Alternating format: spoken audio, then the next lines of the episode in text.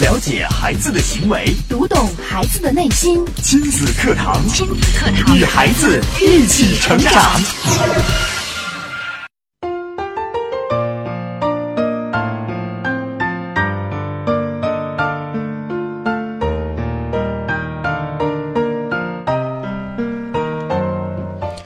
亲子课堂，做智慧父母。欢迎收听以心理学为基础的专业亲子教育节目《亲子课堂》，我是主持人袁明阳，我是主持人吴化。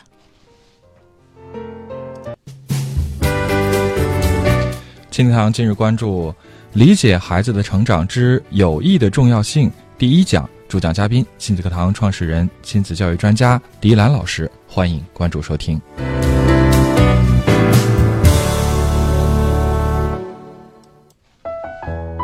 好，节目开始，首先请出狄兰老师。狄兰老师您好，明阳好，吴化好，听众朋友大家好。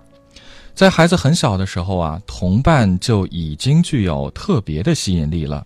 在一项对十二到十八个月的婴儿研究中，让两个事先没有见过面的母亲和婴儿在一起，观察婴儿会接近谁，注视谁。结果啊，孩子们表现出对同伴的兴趣。嗯，同伴朋友在孩子们成长的过程当中啊，起着非常重要的作用。没有同伴和友谊的童年是缺少色彩的。在今天的节目当中呢，我们特别邀请迪兰老师为我们带来这期话题：理解孩子的成长之友谊的重要性第一讲。欢迎大家在听节目的过程当中，通过两种方式参与进节目互动。嗯，新浪微博您可以关注“迪兰路言亲子课堂”，在今日的话题帖后跟帖评论；微信平台添加微信公众号“亲子百科”，百是一百的百，课是课程的课，添加关注，直接留言。嗯，好，接下来我们请出迪兰老师。嗯，今天呢，我们给大家带来这个话题是有关友谊的重要性哈。提到这样一个话题，大家可能会觉得，嗯，这是一个太正常不过的事情了。是生活中，我们每个人都要与周围产生关系，每个人或多或少都会有自己的好朋友、好伙伴儿。对，那友谊的重要性毋庸置疑嘛。嗯，但是为什么我们又要拿出来？或许要用几次节目的时间来跟大家探讨呢？这是因为在我们的节目当中也好，在生活当中也好。我们看到有一些孩子呢，却是相对来言是比较孤独的，嗯，或者说这些孩子呢，有的时候是会被被排斥的，会被忽视的。那我们有一些时候就会发现，我们有的孩子确实很受人欢迎的，对。然后有一些家长就会经常跟我们来进行交流，包括微信里啊，包括我们的公众平台上啊。对，我相信咱们的主持人们也会在节目之外。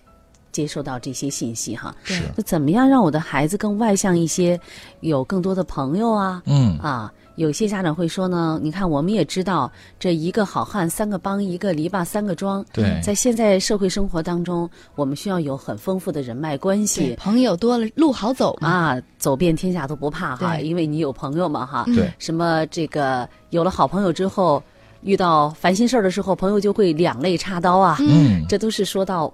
我们跟朋友之间产生的缔结起来的这种友谊的关系，对，当然了，呃，一个人在一生当中说没有一两个好朋友的比较少见，是，但是我们依然也会看到，我们大家都知道同伴的重要性、友谊的重要性，但是我们又不知道其所以然。所以我们当我们许多的亲粉们这些年来跟随亲子课堂，在不断学习的过程当中，我们也需要加深在这方面的理论的知识基础，这样我们才知道为什么我们为什么要让孩子交朋友，我们为什么要让朋孩子们融入到团队活动当中、同伴活动当中。对，我想这不仅仅是让家长听完引导孩子，更重要的是对于自身来说也是非常有用的。是当然了。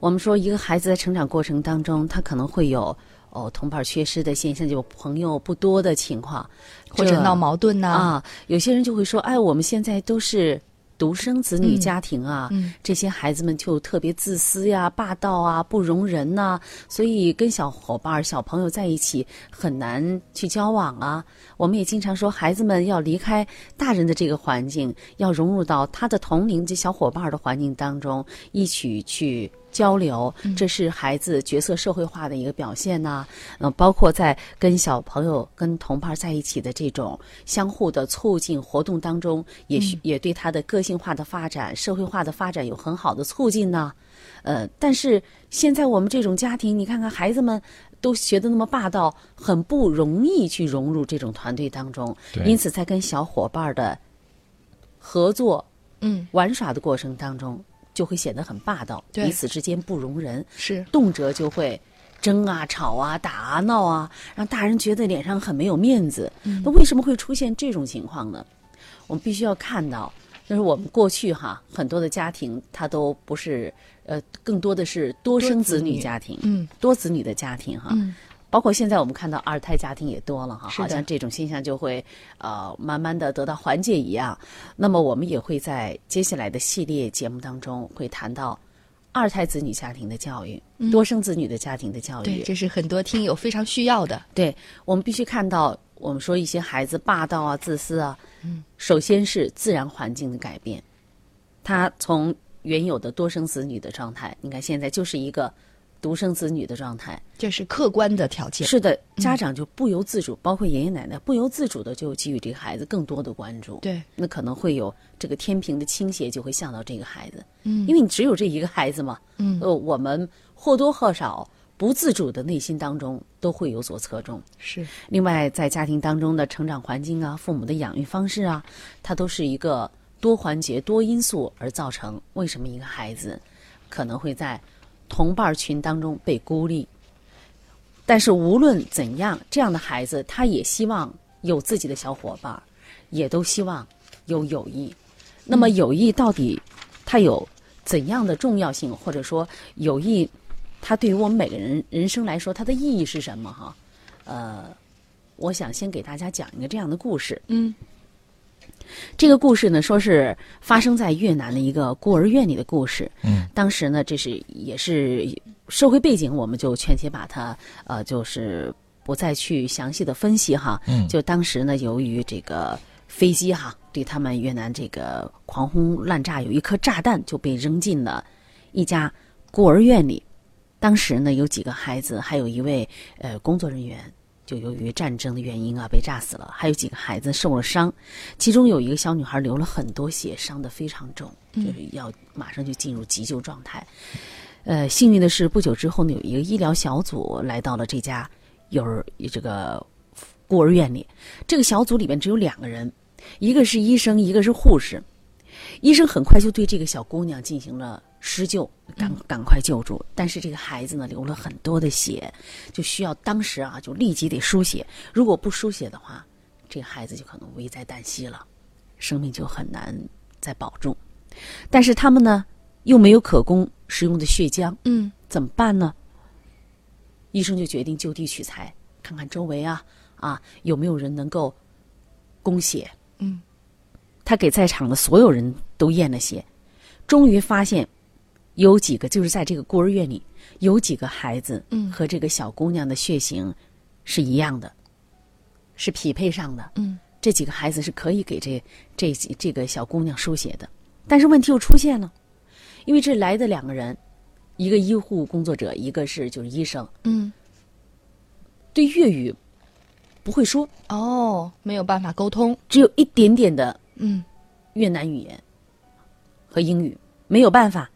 而在现场的孤儿院的工作人员和孩子，他们只能听懂嗯，越南语。哦，于是怎么办呢？这女女医生就连说带比划呀，就是把自己会的越南语加上一大堆的语手势，就是她很急迫呀，就告诉这些孩子们，她的意思是说，哎，你你看到了吗？孩子们，你们看到了吗？嗯你看你的小伙伴儿他伤得很严重，他需要输血，你们呢要给他输血，就大概书是这写这个怎么表达呢？他也是理解啊，也是囫囵化枣、囫囵吞枣啊，就给孩子们表现就肯定是抽啊，从这里面抽出来血，嗯。然后就是说意思就是从你身上抽出来血，就比嗯。划一下，然后抽到这个小姑娘身上，要不然这个孩子就就会死掉。嗯。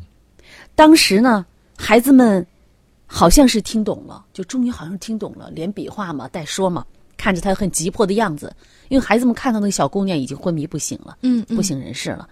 这孩子们好像是听懂了，但是每个孩子眼里可以看到，他们闪现出的一丝恐惧来。嗯，对因为孩子一说打针，是吗？一说抽血，对，那多痛苦的事情。是当时孩子那几个孩子当中，没有一个人吭声的，嗯，也没有人举手，嗯表示愿意，我愿意献血，我愿意抽我的血，我愿意把我的血给那个孩子。没有，没有，女医生也没想到会是这样的结果，因为我们从身上抽血呢，一个人可能抽二百 CC 啊，嗯。啊，这个呃几个孩子可能，因为对成人来说，我们一般都是二百 CC，对。多也不会超过四百四百 CC 哈。是，它是一个安全的范围内对，安全范围内，而且是几个孩子符合嘛。对，这个这个医生就特别的急，因为嗯，你千钧一发呀，如果再不施救的话，这个孩子可能就性命攸关的时候，不能再等待了。不能再等待。但是你说这现场孩子们都不愿意献怎么办呢？一下子愣住了。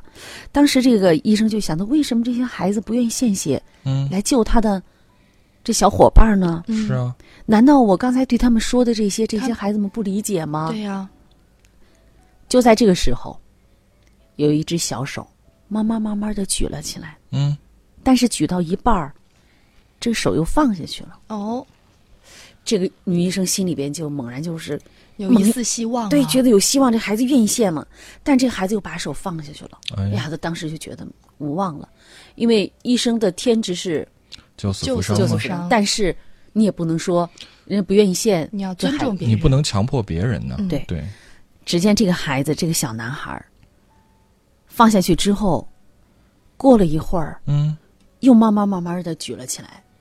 这次举起来之后，就再也没把手放下去。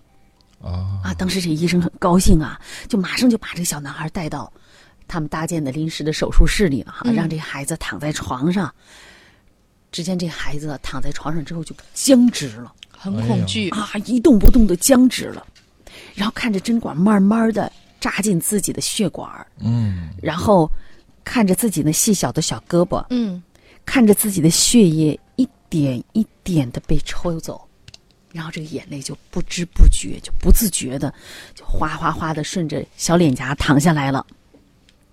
当时这个女医生特别紧张，一看这孩子哭的哈，嗯，她以为是不是这孩子很疼啊，嗯就赶紧问他：“哦，你是不是很疼啊？”哦，这个孩子躺在床上就摇摇头，但是眼泪还是止不住的往下淌。嗯，哎呀，这个医生就开始有点慌了，因为他总觉得出现什么事儿了？为什么这孩子会表现的这样让这样哀伤呢？对啊，啊，因为毕竟我们刚才说到了，抽血的范围是在我们生命安全的范围内抽血的，对呀这，为什么会孩子表现的是这样的状态？难道我在哪些地方弄错了，搞搞得不对头了吗？嗯，嗯，但是到底是在哪里呢？因为这个针管就扎上去，也仅仅是疼一下，对，不会对这个孩子带来多大的伤害呀、嗯，就在这个时候，有一个越南护士赶到了，这个女医生呢就把情况告诉给了这个呃，就是赶紧告诉这个越南护士说你：“你赶紧的告诉这个孩子到底是怎么回事儿哈赶紧跟他，说出现什么情况了？嗯，难道是跟他交流一下。我对对我我们这个操作过程他是不是特别不舒服呢？”对，于是这个越南护士低下身子和床上的孩子交谈了一下，嗯，不久之后，这孩子听完了之后，就突然就破涕为笑了。哎，为什么呢？为什么呢？他到底跟他说了什么呢？是的，原来那些孩子都误解了哦，女医生的话了，哦，因为他们以为要抽光一个人的血啊，去救助另那个女孩子天哪，怪不得那么多孩子都不愿意去做。因为要把你的血液抽光，那就预示着你要舍弃自己的生命。对，一想到不久以后自己就要死了，嗯，那个小男孩儿就特别的伤恐惧和伤心，是，所以他才哭了出来。所以医生终于明白为什么刚才没有人愿意站出来自愿献血了，因为大家小孩子们也在交流啊。这都太容易理解了。对，因为你必须要把自己的生命献出去，嗯，然后去救助那个孩子。但是这个女医生又有一件事情不明了了，不明白了，那就是既然以为献过血之后就要死了，为什么还有一个这个小家伙小男孩还愿意自愿出来献血呢？是啊，然后他就问那个越南护士了哈，嗯嗯。于是越南护士就用粤语问了一下那小男孩，小男孩不假思索的回答，嗯，回答的很简单，只有几个字，却感动了在场所有的人。他说：“因为他是我最好的朋友。哇，虽然是一句很简单的话，但是孩子却愿意用生命去拯救他最好朋友的生命，一命换一命，太让人感动了。嗯，听到迪安老师讲的这个故事，大家相信一定对这个同伴、对这个友谊、对一个孩子的重要性啊，已经了然于胸了。我们稍事休息，大家听到今天的节目，您有什么样的观点、看法，包括疑问，也可以透过两种互动方式参与到节目当中来。欢迎大家通过新浪微博关注“迪兰路言亲子课堂”，在今日的话题帖后跟帖评论。微信平台来添加微信公众号“亲子百科”，百是一百的百，课是课程的课。亲子课堂正在播出，稍后更精彩。郑州电台第七届森氏纯水杯小主持人大赛开赛了！各位有梦想、敢于展示自我的小朋友们，快点报名吧！郑州市区三到十二岁少年儿童均可参与，活动全程免费。优秀选手不仅可以获得丰厚奖品，还将成为少儿节目小铃铛的小主持人。报名方式：微信关注公众账号“亲子百科”，回复“小主持人”四个字，填写报名表即可。郑州电台第七届森氏纯水杯小主持人大赛等你来！典型的教育问题，家长的普遍困惑，先进的理念讲解，有效的技巧传授，亲子课堂，为人父母者的必修课程，让您轻松玩住孩子，成就孩子的一生。好，继续回到正在直播的亲子课堂。今天我们邀请到亲子课堂创始人、亲子教育专家迪兰老师，继续为大家带来理解孩子的成长之友谊的重要性。我们今天来讲第一讲的内容。嗯，刚才我给大家带来这样一个故事，我相信大家都会很感动的。是的，就是对一个孩子来说，友谊对他是多么重要。那他即使牺牲自己的生命，也愿意去救助自己嗯同伴儿的性命。嗯，是，所以你看哈，在我们孩子成长的过程当中，每一个阶段他都离不开自己的伙伴儿。但我们必须要了解，呃，一个孩子在成长过程当中，他各个年龄的特性，包括在我们今天节目的导语当中也给大家介绍了，一个十二到十八个月的孩子，哎，他们见面了，嗯，妈妈们抱着他们。那么从他们的身体接触还有眼神的交流，你可以看到他更感兴趣是什么。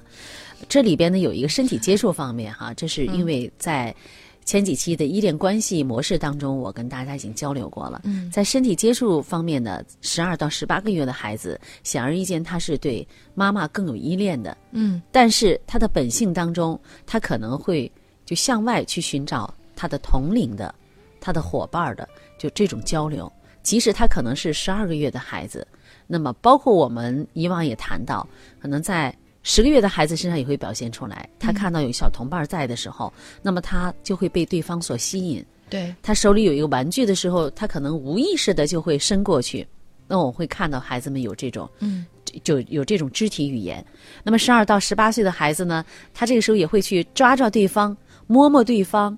比如说对方手里拿什么东西的时候，他就会去拿。嗯而我们看到，在孩子们幼小的时候，你比如说在两到四岁这个阶段，孩子们的他的一些游戏的活动，可能比较多的有一些会表现出来，它是一种呃个体的或者是平行的活动。为什么这样想呢？就是你你你会去看小孩子在一起玩的时候，就是你看，特别是玩沙土的时候。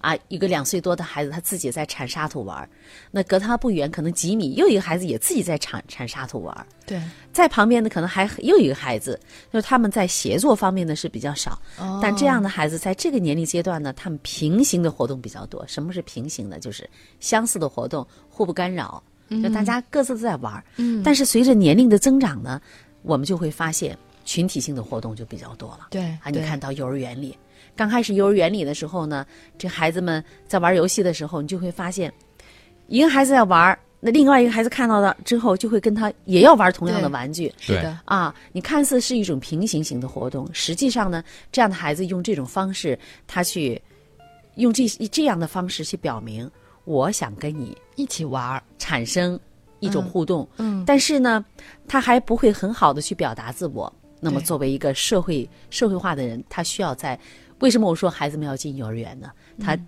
第一次就离开家庭，要融入社会，在这个幼儿园里扮演着他社会化的角色，慢慢的、慢慢的去体会、去学习、去掌握与人相处、与别人交流的那种模式。嗯，所以我们说，孩子们到一定年龄，他要进入这样一个社会。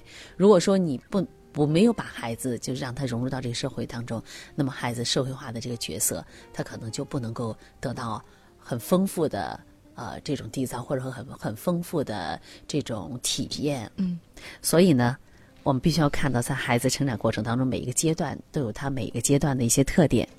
那呃，进入到四到五岁幼儿园之后，哈，特别是学龄前这种群体化的活动、伙伴性的活动就多了。嗯那么他对同伴儿的这种友谊的意义就越来越迫切、越渴望。嗯，所以呢，我请吴哈为带来了一篇有关理论性的文章哈，请请吴哈来给大家读一下，是有关友谊方面的，请吴哈和明阳一起给我们听众来读一下。好，我们来看一看啊，呃，关于友谊，友谊通常是指两个特定的人之间的亲密关系，表现在彼此联系以及心理上的依恋与信任中。友谊与社会参与以及社会测量地位有关，但他们又不同。孤独的儿童显然不会有朋友，但一个交际很广的儿童也也可能没有朋友。被排斥的儿童也许通常不被人喜欢，但但仍可能与同伴有亲密的友谊。那友谊的特征到底是什么呢？研究发现啊，朋友关系中会出现四个突出的特点：互惠性和亲密性，社会活动热情高，冲突解决频率高，任务完成更有效。我们从众多的研究中选取三项来说明这个特征。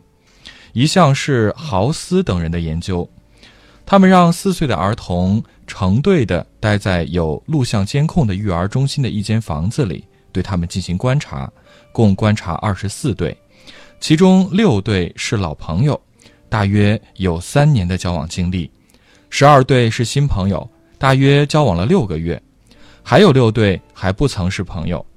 每一对儿童相互交流和玩耍的水平。都被记录在一段长度为二十分钟的录像带里。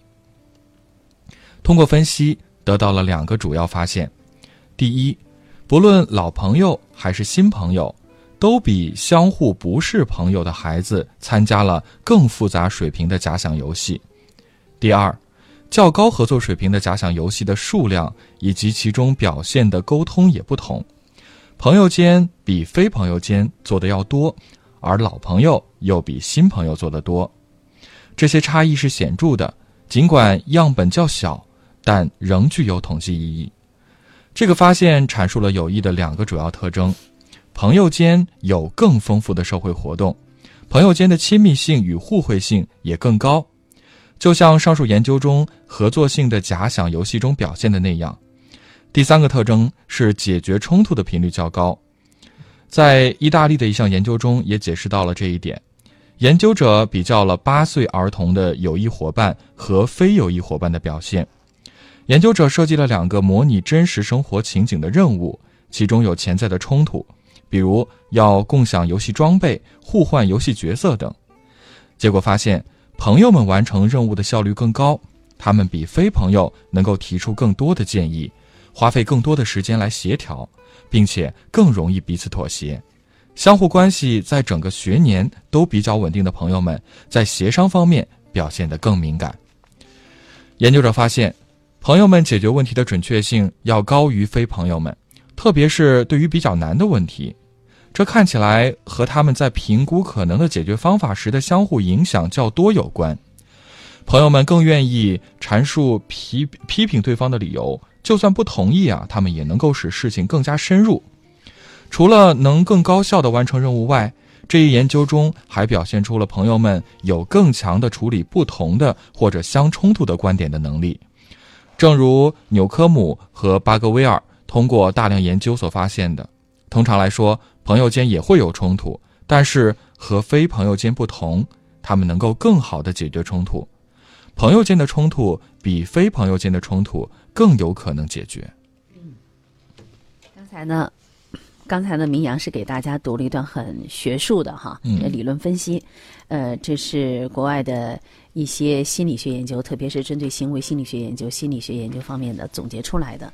那么他们也找，虽然说这个样本不是太大哈，对，但是呢，从中可以看到，朋友之间，熟悉的朋友，嗯，哪怕是新朋友，他们在解决问题的时候，这个解决问题的程度、效率都非常高。对，如果是陌生人之间，那么他们这种显而易见解决问题冲突的能力就比较低，因为对，彼此之间都不愿意让步哈，这是可以理解的。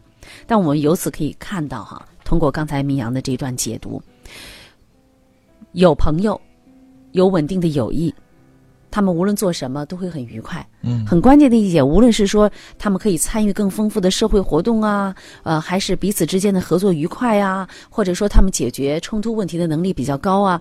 但是有一个就是根本的一点，让他们彼此之间都有非常好的情感交流的基础。那么也就是说，当有一个好朋友的时候，可能这个孩子就愿意跟好朋友去说说心里话，对，他碰到的一些烦心事啊啊，有他的好朋友来帮他进行疏解；碰到的一些问题啊、有一个有一个好朋友能帮他出出主意、出谋划策。哎，怎么样去解决呀、所以我们看到有一些小家伙啊，可能在在外边跟人产生矛盾了，你就会看到有一个人愿意出来当调解者。对嗯啊，你们两个和好吧。往往承担这样一个中间人的角色的，他都会是两方共同认可的人。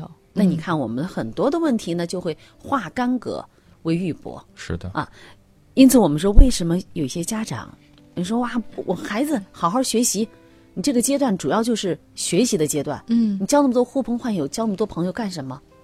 他们忽视了，在这个过程当中，很多的时候，孩子们未必愿意告诉爸爸妈妈的事情，告诉了他的好朋友，是，好朋友又帮他把问题进行化解，嗯这就是有朋友的积极性了。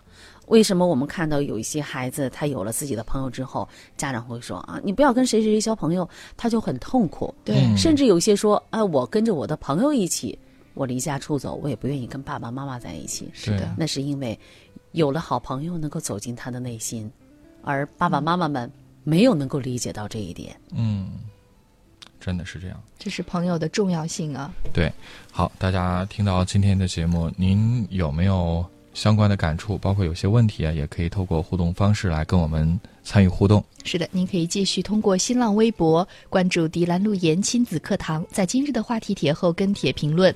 微信的公众平台添加公众号“亲子百科”，百是一百的百，课是课程的课，来互动留言。亲子课堂正在播出，稍后更精彩。开车需要学习，电脑需要学习，那教育孩子呢？任何事情都需要技术，而最需要技术的事情就是教育子女。孩子肯定比电脑、汽车更复杂、更精密，而重要的是它更珍贵。假如我们一生只能拥有一项本领的话，必定首选家庭教育。教育孩子，你是合格父母吗？亲子课堂，为人父母者的必修课程，让您轻松玩转孩子，成就孩子的一生。成就孩子的一生。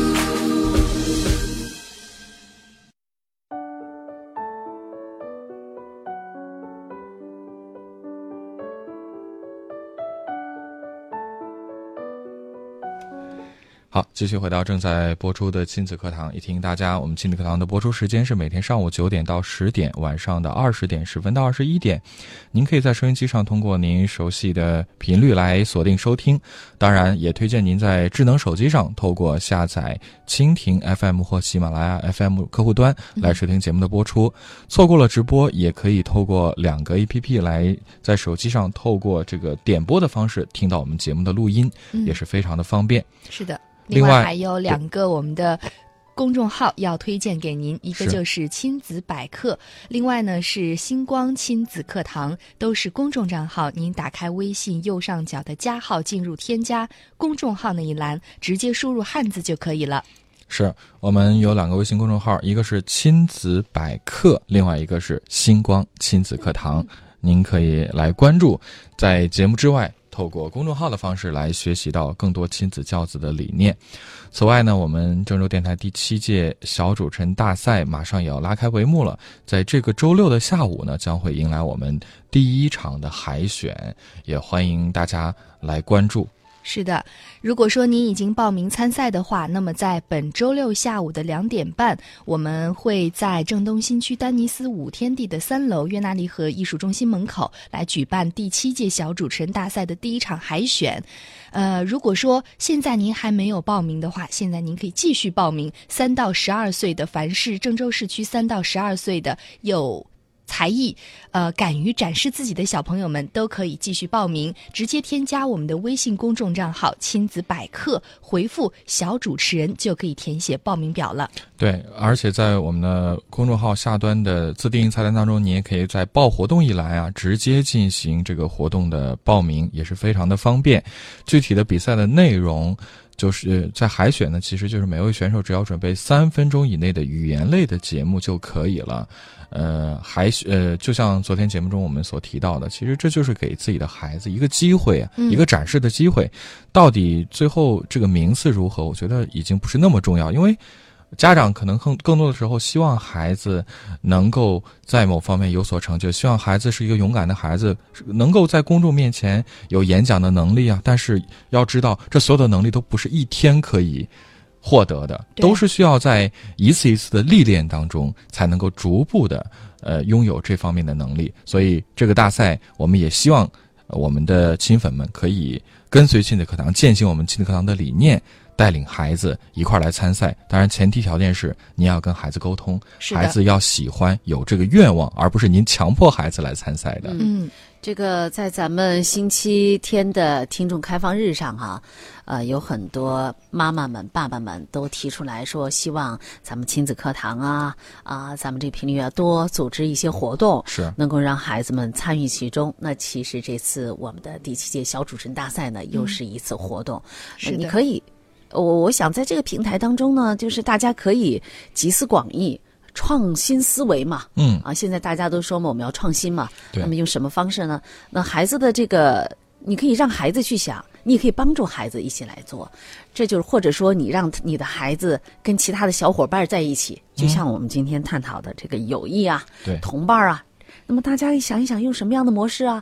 你们都可以。我想在这个平台当中，就是要是创新思维，让孩子们去展现的。对，明阳刚才谈的很好，结果不是重要的，最重要的是过程。是因为我们说这次是咱们郑州市，我们郑州电台小主任大赛面对的是郑州市。其实我想我们可以更宽广。如果说您从什么大洋彼岸飞过来，我们也热烈欢迎啊。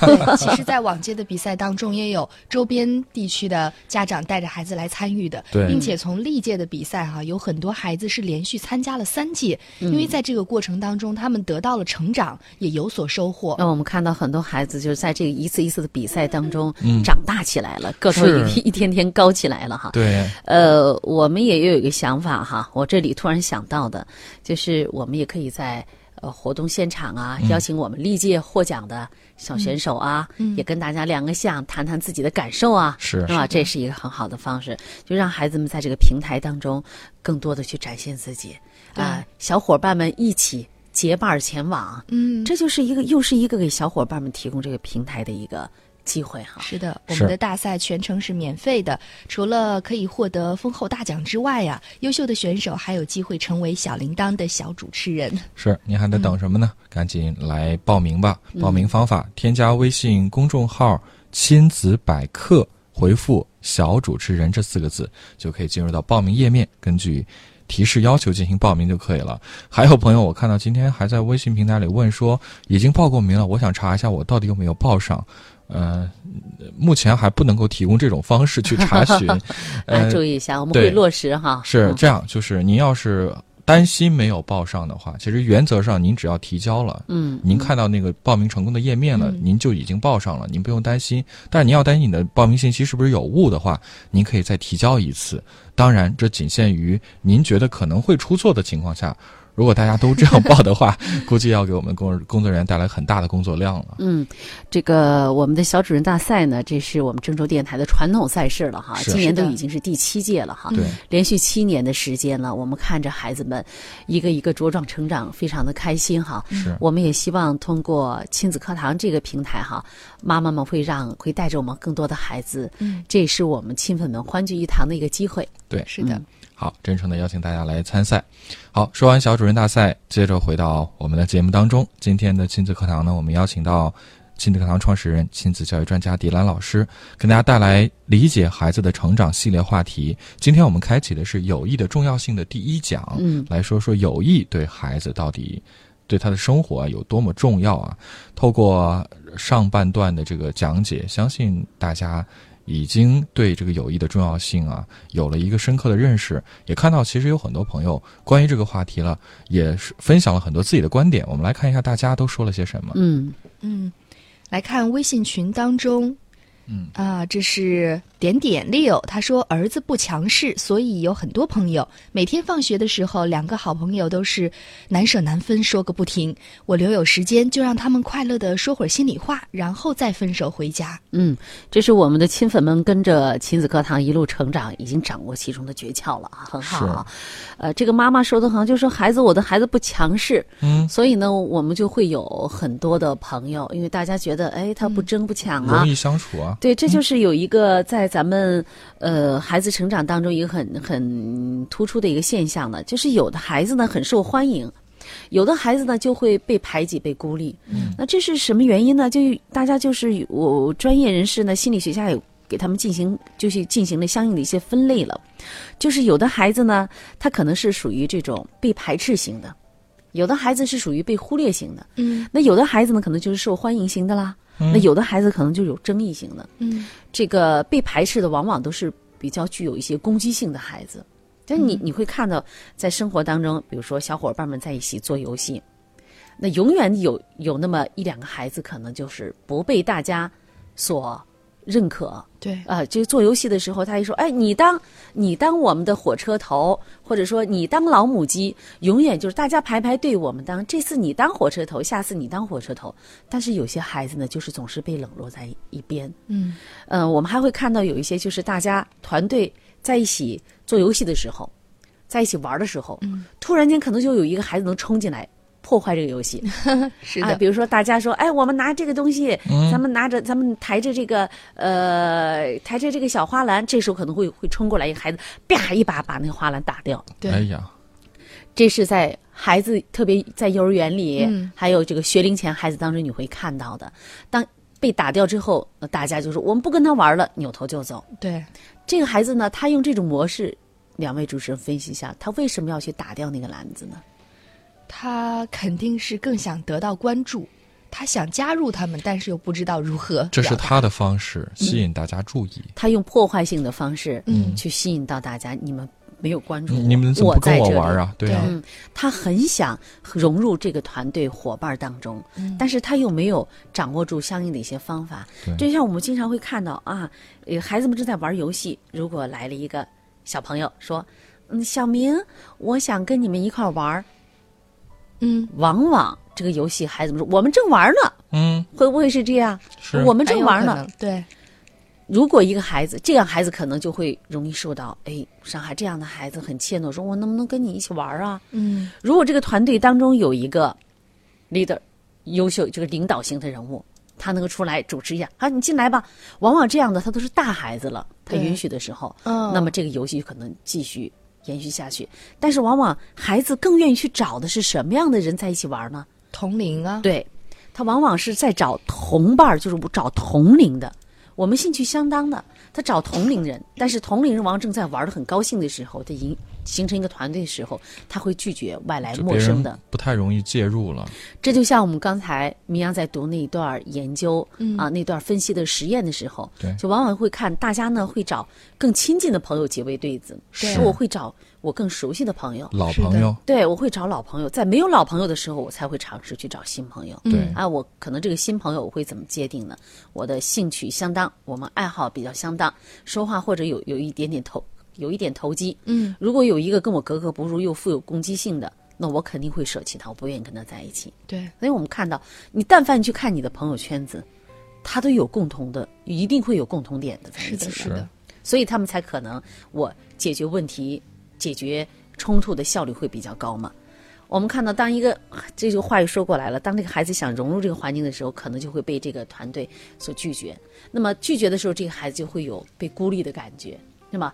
但是有的孩子在解决这方面的时候呢，他会采取另外一种模式，比如说这个孩子正在游戏啊，他不吭不声，可能会拿个什么东西说：“哎，你看你用我这个。”嗯他就很很自然的就融入进去了。嗯或者有一些会在旁边等待一会儿，观察一会儿，观察一会儿，慢慢慢慢的哎就就融入进去了。就往往呢，这个团队当中呢，您跟孩子说直接的“我可以吗”，他得到的答案往往会是被拒绝。哦那么有些孩子呢，就会他就用一种潜移默化的方式，我蹭蹭摸摸，我就给你找到一些点，啊，大家正在。比如说抬着花篮掉什么东西，他捡起来，哎，放上去，然后他就哎，你看，就很自然的融入了。对对对，捡个球，把球捡过来，啊，是的，你看我们就会很很有趣，你会发现孩子们他是什么样的模式哈，对。他容易不容易被一个团队所接受？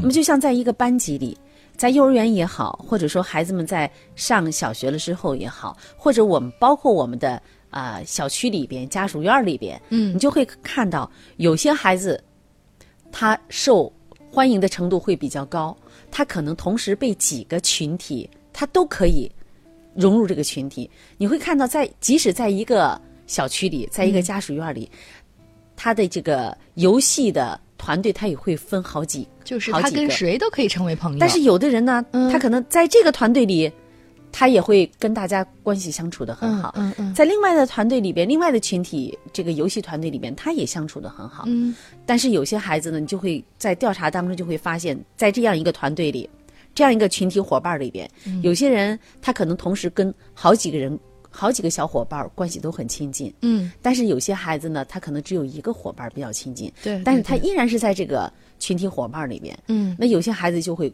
很孤独，就一个人在这个边缘外边，这就是它有一个量表嘛，它也是一个社会测量的量表，会进行这个表现出来。但是通过这些量表的呃总体的研究会看到，那些能与各个群体都保持相应的一些比较亲密关系的孩子，嗯往往他是被认可、被认可度比较高的，包括他的性格呀。啊、与人交往啊，然后对别人的支持度啊，这些方面呢，他表现的成这这个整个的呃，我们说如果给一到十的话，这样一个数字去表明他接受程度的话呢，那么这样的孩子往往他的接受程度都比较高，到能到八呀、七呀、八呀，甚至更高。但是往往呢，那些边缘化的孩子呢，他就表现的就相对来说，他的这种与人互动的能力或者接受程度嗯就比较低一些。嗯，还有这些，要么就是跟这些孩子呢，他的呃个性，比如说社交能力比较弱呀，有一些关系啊，或者说这些孩子呢比较怯懦呀，嗯比较柔弱呀，就是没有任何的攻击性啊，或者是大家就说，哎，我不能跟你产生很好的互动啊，嗯这样的孩子，就社交能力比较低的孩子，他可能就是被群体认识的接受度就低一些。而还有一个就是被排斥的孩子，很明显的被我们这个游戏群体被排斥的孩子，他往往都是具有高攻击性的。比如说我们刚才我谈到的，哦大家在一起做游戏，他可能会过去破坏。对，那我曾经看到一个孩子，就是一个什么样的？两个孩子在一起看书嗯啊，在读绘本，在彼此之间很高兴开心。这个孩子就在旁边观察一会儿，观察完之后，过来啪一巴掌就把书打掉了。把这个书，把人家正在看的这两个这个绘本书就打掉了。嗯嗯打掉之后他就跑，那自然引起来的是什么？人家刚开始的这两个孩子呢，就把可能就会有一些言辞上比较激烈，拿起来继续看。嗯哎，这个孩子跑走之后呢，过了一段他又跑回来，又吧唧一下又把他给打掉。嗯，自然而然，另外两个小伙伴就联起手来，把那个孩子就可能就有了一些身体上的一些冲突哈。嗯嗯这个我们就看到，就高攻击性的孩子呢，往往呢就是不受欢迎的。这为什么呢？这是因为，嗯，他的社交能力比较低，嗯，就是他不知道该与别人、该与其他的小伙伴儿用什么样的良性的互动模式。对，关于这个问题，其实前两天我们微信群里就有一位家长，嗯。他也是在求助，他就讲到自己的孩子的幼儿园的孩子的班里有一个孩子就是这样，经常爱欺负别人，蛮不讲理。然后呢，他们也跟老师去反映了，很多家长都讲，结果去跟这个家长讲的时候，家长也挺蛮横的，说我家孩子就是这样，嗯。呃，我们也管不了。嗯，然后他们就很很发愁，说遇到这种状况，那到底该怎么处理呢？我们该怎么去做呢？你看明阳说的这个问题啊，我刚才已经点到了很关键点。嗯而富有高攻击性的这样的孩子，往往都跟家教有直接的关系。嗯要么属于这个放任不管型的，要么就是属于家长过于溺爱型高度监护型。哦，不允许这样做，不不不允许这样做，不允许那样做。那么这个孩子出来之后，他可能就会他的能量释放不了啊。嗯。啊，在家里边都被憋着。不被家长监视了。曾经有一个妈妈就告诉我，说她的孩子在家里边呢特别乖巧。嗯。啊，做是做样，站是站样，绝对不会越雷池一步，嗯。听妈妈的，特别好。啊，沙发绝对不崩。但是，一旦出去到朋友家里，哇，他都说，他说啊，能把朋友家的天都掀了，天哪！哇。能够站在朋友家的沙发上蹦啊，能蹦到床上去啊。妈妈觉得好没面子呀是，怎么在家一个样子？但是，一回到家，这个孩子马上就变了。他说：“为什么我的孩子就会判若两人呢？”是啊，我说：“你知道吗？因为在家里你不允许他，嗯恰恰是你在允许在家里不允许他的时候，他总要有一个释放的闸门。是的，因为他的，你想一个孩子，他他的能量他没有释放，他总要去释放。那么到了朋友家之后，朋友之间会怎么样啊？你不用管，随便随便。嗯，这个孩子有了尚方宝剑，对，他有了释放，所以他就开始了。嗯嗯所以像这个呃，明阳刚才提到的，我们的家长们哈，就是很担心啊，我这个孩子他在幼儿园里边出现这种情况怎么办呢？你说老师可能会对他有一些规范，嗯老师对他进行规范，那么在这个群体里边，在幼儿园的这个群体里边，他一定会受到相应的。一些我们说就是他的行为模式带来的后果的影响的，嗯。因为他直接带来的就是在这个幼儿园的伙伴当中的不认可，就包括我刚才谈到那个孩子把别人绘本书打掉，最终的结果是别人联起手来把他暴扁了一顿。当然，我们知道孩子他这种呃肢体的碰撞啊，他不会带来，因为特别是幼儿园的孩子，他不会带来很致命的。那么在这个家长所提到的这个问题，那么他一定这个孩子在幼儿园的这个小小群体里边，在小朋友的这个团队里边，一定是会被孤立的。嗯那么他已经，其实他的被孤立就已经受到了为他的行为已经付是付出了代价了。嗯，对，所以我们必须要看到家庭环境。说到这，今天我们前面分析就已经说到症结了。你家庭环境给孩子带来被排斥的孩子，嗯，所以孩子的社交能力其实是和家庭环境、家庭教养是息息相关的，社会交往能力对是直接关系的。直接关系。哦，嗯，好的，我们来稍事休息啊。今天关于这个话题，大家有很多的讨论，包括有很多的问题。我们稍事休息之后啊，回来再来看。你的努力，你的工作，你的事业，这一切都为了什么？都为了什么？你一生为之奋斗的目标目标是什么？家庭和孩子。离开了家庭和孩子这一目标，人生会失去意义，我们将不可能幸福。亲子课堂给你一张通往幸福生活的地图。生活的地图。好，继续回到节目当中啊。今天我们跟大家来关注的是友谊的重要性啊。关于这个话题，大家好像都有很多的话要去说。呃，这会儿好像在线上也有一位朋友打来热线了，我们先先来听听他关于这个话题有什么样的呃分享。你好，喂，你好哎，你好，电话接到直播间了，您请讲。啊，你好，两位主持人，你好，迪兰老师。你好，哦，我我听到今天的话题就想起，呃，前几天我儿子碰到了一件事情。嗯我儿子在幼儿园，呃，三年当中吧，有一个特别特别好的朋友，但是他们上小学之后呢，嗯，就分开了。前几天在陪我买菜的过程当中，我儿子又见到他幼儿园的这个小朋友，嗯他们两个抱着又笑又跳的，感觉到他们那种发自内心的快乐。而且我问我儿子说：“你怎么见到这个小朋友这么兴奋呢？”儿子都告诉我：“妈妈，他是我世界上最好的朋友。你看，孩子内心是很纯净的，就像我今天节目一开始带给大家那个故事一样。嗯，因为如果说成人世界里边你再重新交朋友，呃，或者说你可能有一些功利性的话哈，带这个出发的时候，那不是真正的朋友。但是在孩子幼年的时期，友谊对他来说是很重要的纽带。啊、这位妈妈就是说，呃能够去体会孩子的友谊。现在有小伙伴吗？有好朋友吗？嗯，现在有。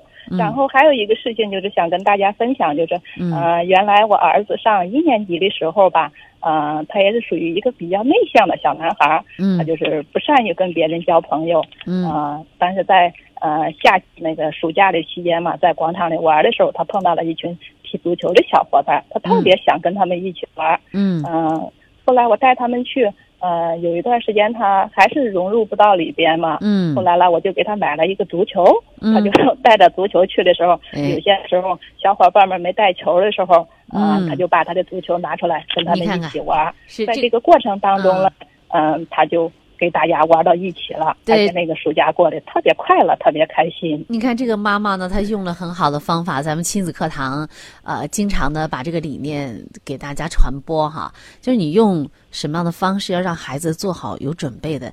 就是我们说朋友之间呢，刚才呃，明阳在读那段这个我们说做那那段实验的时候，有一个就是互惠性。对，就朋友之间是什么呢？一定是互惠性的。嗯，就是我给你支持，你给我支持，绝对不是说这像打乒乓球一样的哈，我给到你支持，你也给到我支持要有来有往的。啊，你不是我，我只有付出啊，你只有索取，那不是朋友。所以就是小伙伴之间，有些妈妈说：“哎呀，我担心我的孩子交到一个不好的朋友，你看他跟谁谁谁交的那个朋友，那是什么朋友？”但是他们既然是朋友，嗯，一定你的孩子从他的这个朋友身上能得到互惠互利，对一定能从对方得到相应的支持。所以，当你的当你的孩子已经有朋友的时候，你不要说你看看他身上你能得到什么。我要告诉所有的家长，只要你的孩子认可某一个小朋友，他认为他是朋友，他一定从这个朋友身上获得了他精神上还是和心灵上他的相应的一些支持是和获取那个收到的一些养分。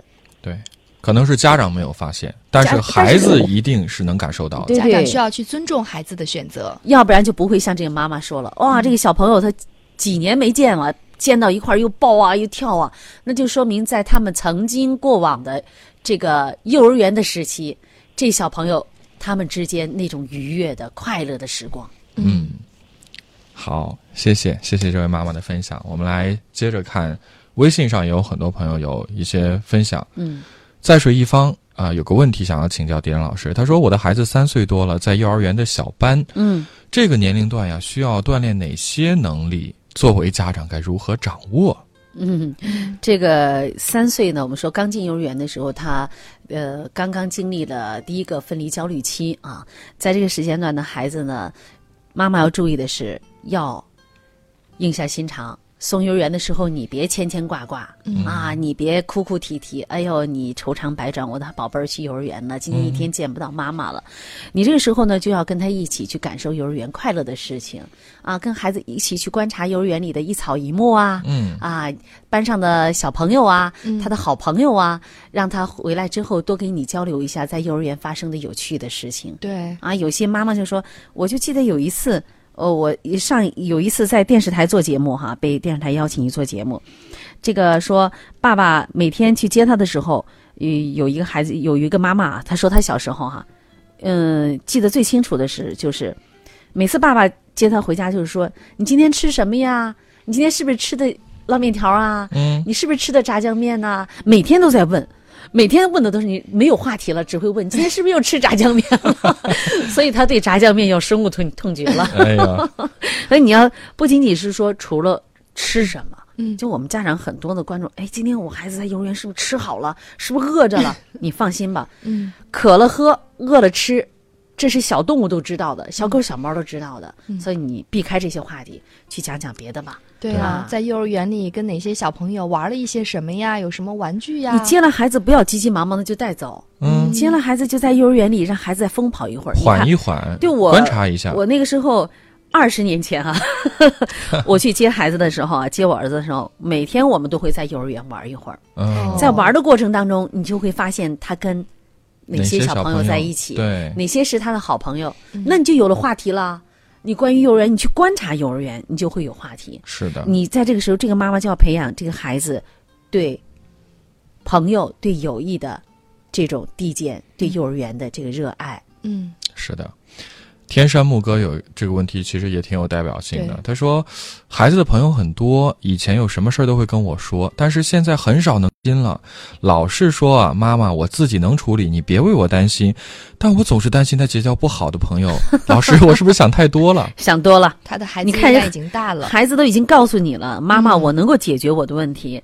你要相信孩子，相信孩子有这个能力。嗯，好，再来看，所以要相信孩子。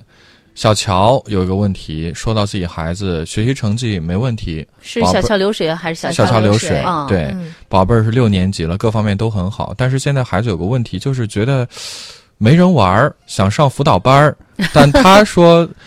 呃，他自己是有些犹豫的，就是嗯问那到底这个事情该怎么办？因为孩子说上辅导班是可以有孩子在一起玩的的，他回到家里没有人玩哈，因为我知道小乔已经被很多爸爸妈妈们认为是老师了，是大师级的人物了哈。嗯，现在也有这个困惑哈。呃，我如果没记错的话，乔还应该有一个女儿是吧哈？。对，对，嗯，那么弟弟和妹妹之间，我我他们相差应该有有几，就四三四岁、四五岁，我记不太清楚了哈。嗯。嗯，呃，你可能是周边是不是这个孩子，你们这个小区里边朋友比较少，或者你应该鼓励他，鼓励他多带一些啊朋友到家里来嗯，啊。你周六周日的时候，呃，小乔儿这个妈妈做的是很好了哈，我知道小乔儿的孩子也很出色、嗯啊，现在做饭做的也很好。那我们可以邀请小朋友们在家里，呃，他的伙伴在家里，我们搞个经常搞一些家庭聚会呀、这种 party 呀、对，在这种这种环境当中，他就会有相应固定的一些朋友了。嗯就是主要发出一呃主动去发出一些邀请。现在好像就是其他孩子都上辅导班了，就我家孩子不上辅导班，反倒孩子被孤立了，感觉这种就是嗯没人玩了啊。大家都去你看上学去了。对，你看这有有没有这个很又进入一个罐儿圈了？就是大家去辅导班不是为了学习了，嗯，是因为有小伙伴儿。是有小伙伴伴了。那如果小乔呢？你觉得孩子呢仅仅是上辅导班呢？我不是说我要在各个方面去非要补习什么东西，嗯，我对他的成绩不满意之类的，我仅仅想通过辅导班想跟朋友在一起，我觉得这也是一个方法呀。嗯，也是一个方法。关键是我们对于你对辅导班，你想让他达到一个什么样的目的？对，而且要是真的您觉得没办法给孩子创造更多跟小伙伴玩的机会，您至少去了解一下辅导班是个什么情况，老师是不是就对这个成绩啊、作业啊要求特别严格、特别多，把孩子往里一放，那孩子要是完成不了作业啊，又被老师训啊，其实我想这其实呃利就是利弊一衡量，您肯定能够去得到自己的选择。关键我们很多家长让孩子上辅导班呢，以为是上了辅导班多多少少他能学到一点成东西就好了是的，啊。这个我们暂且不说，因为小乔的出发点是不一样的。对，如果说仅仅是为了啊，我们在辅导班上有朋友可以交流一下，那也是一个选择。嗯还有一点呢，我建议呢，呃，在周六周日的时候，可能小乔还要注意，可能家庭生活还是不够丰富，再丰富一些。啊再丰富一些，这样的话，孩子可能就不会觉得他没有事儿可干的时候，他自然他就会觉得，嗯，可能觉得哎，我没有朋友了。对，嗯，加在心上也有个问题，儿子今年九岁，四年级，嗯，呃，我经常会问他，你在学校过得开心吗？他经常回答不太开心。我又问为什么呢？他说因为没有人玩儿。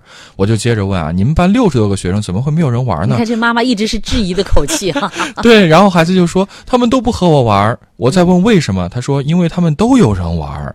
我说那你们可以，呃你可以和他们一起玩吗？他说我不想和他们玩儿，有时候他们会打我。他说其实啊，我儿子在家和我七岁的女儿还有邻居家的孩子都玩的挺好的。是，所以妈妈，你看你问话的方式其实是一个导向问题、嗯啊，你一直在避避紧逼、咄咄逼人。那我相信这个孩子在班级里边一定也不会像他回答妈妈这样的一种情境，只是因为妈妈这种你设计的问题、嗯引导的方向出现一些问题了。嗯包括如果说真是像这个妈妈所说的，这个孩子可能属于一种退缩型的孩子。嗯，那么如果说退缩型的孩子，可能社交能力他会就是不是太强，那我也建议这妈妈这几期注意收听我们的节目哈。对，持续收听，而且真正的就是能够听到心里去。时间关系，今天更多的问题啊，不能够再一一的解答了。迪阳老师会就这个还有一重要性的这个问题，接着给大家来讲。所以每周四的时候，您都注意来关注收听是的。就可以了。好，今天节目就这样，感谢大家的关注收听，明天的同一时间，亲子堂和您不见不散。